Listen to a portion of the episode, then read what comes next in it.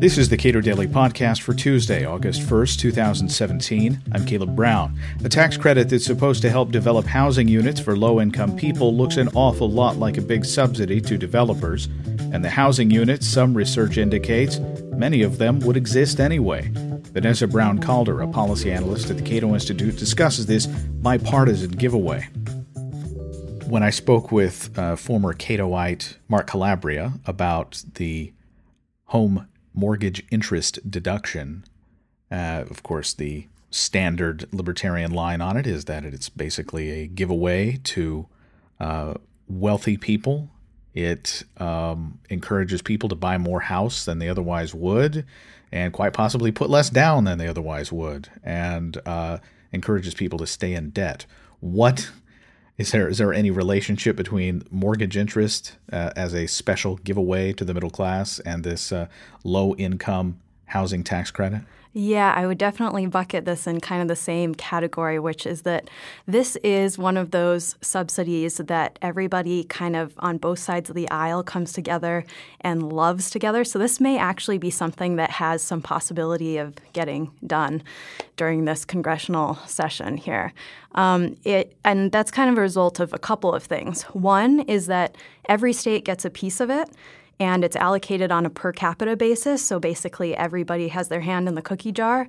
And then the other thing is that it has a large number of industries and special interests that gen- generally would not actually be friendly with one another. That all are benefiting. So you have a coalition of developers and lawyers and construction companies and financial intermediaries and investors and housing, affordable housing advocates and anti poverty advocates. And that's just not a natural friendship usually. But all of those groups like this subsidy because it helps them in some way. And so that kind of explains some of the program's political success over time. What is the stated purpose? Well, it is the government's largest um, affordable housing production program. So it's a supply side subsidy for the economists out there. It's about a $9 billion program, and it is supposed to actually create new affordable housing. That is what it's supposed to do. Um, it's not necessarily extremely effective at that. Okay, so who collects the subsidy? Um, developers do, but it has a very complex sort of allocation process. So we could spend probably an entire program talking about the complexities of the low income housing tax credit program and how it's allocated. But basically, the IRS provides tax credits to housing finance um, authorities at the state level, and they dole that out to developers who then actually will turn around and sell the tax credits to investors or to banks who come back and provide the developer money to build their development project, their housing project. So if I'm a developer, I want to maximize this tax credit while maximizing my own profits and give I guess as as much as little lip service as I have to to the demands of the program itself. Yeah, correct. That's exactly right. Um, and you know, along with that, there's been there. Actually, this is one of the interesting programs where the academic research does not line up at all with kind of practitioners' feelings about it. So, as I mentioned, practitioners really love um, the low-income housing tax credit, LIHTC for short, but the academic research talks about how this is really not an effective program along any important dimension other than to benefit developers and their investors. And, um, you know, at most, tenants capture maybe 24% of the total subsidy. So this is really not about helping the poor at the end of the day, but there are a lot of, again, special interest groups that really like it. If, as an economist, uh, would it be preferable to go with a straight housing subsidy to individuals who are seeking affordable housing than it would be to give money to developers to build it. Yes, it would. Um, of course, developers don't like that idea because they like to be in control of the money. Um, but you know, there's research out there. The Government Accountability Office, GAO, for instance, has done research that shows that LIHTC is 19 to 44 percent more expensive than housing voucher subsidies are on a per unit basis. So there's definitely definitely cheaper ways of subsidizing housing that do not involve the subsidy. What is the impact on actual housing units? I'm assuming, and I could be wrong, but developers are not building, strictly speaking, low income housing while collecting that subsidy. Yeah, so they are not. So basically, the the um, subsidy requires you to either put forty percent of units into your building that would uh, be available to people who have 60% of the area median income, or you have a choice of putting 20% of the units in the building towards people that are renters that will earn 50% or less of the area's median income. So you can choose one or the other, but I think what you're getting at is you want to know the real number of um, units that are built, that are provided through this program.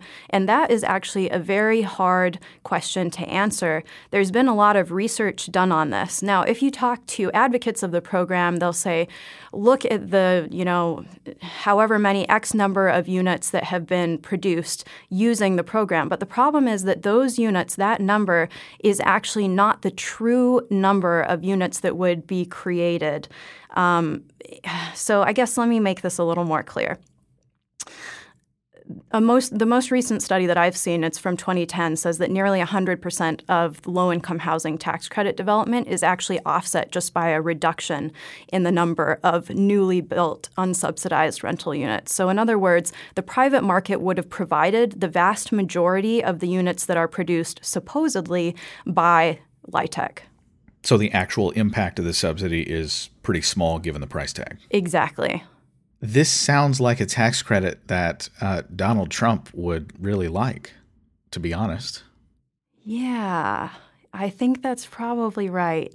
Of all the famous real estate developers I can think of, it seems like he would be the one to uh, try to take advantage of something like this as a developer? Yeah, well, it's one of those interesting things where I don't know. I mean, there's many special interest groups for both parties, but one of the special interest groups that lines up uh, behind Republicans is generally the um, Home Building National Association of Home Builders.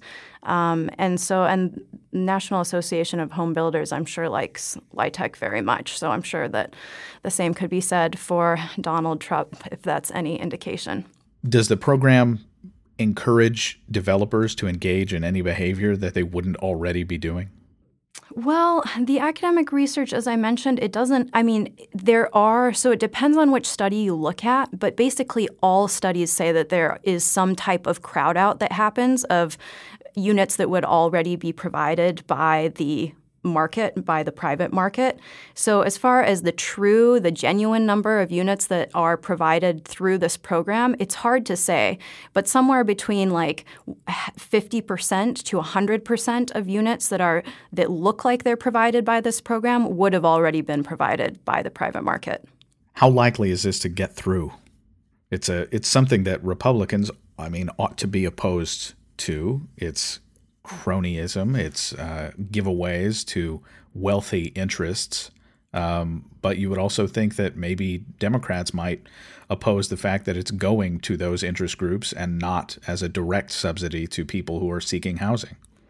Yeah, that doesn't seem to bother um, anyone for some reason. Um, Senator Chuck Grassley is somebody who is a little bit more skeptical, and he is on the Senate Finance Committee. But the Senate Finance Committee chair, um, Senator Hatch, he has actually co sponsored this bill to increase LIHTC by 50%, along with Senator Cantwell, who is a Democrat. So um, I think that this is not going to run into a lot of pushback from either party, and they're quite optimistic that they can get this that they can get this done, even if they can't get other things done in Congress.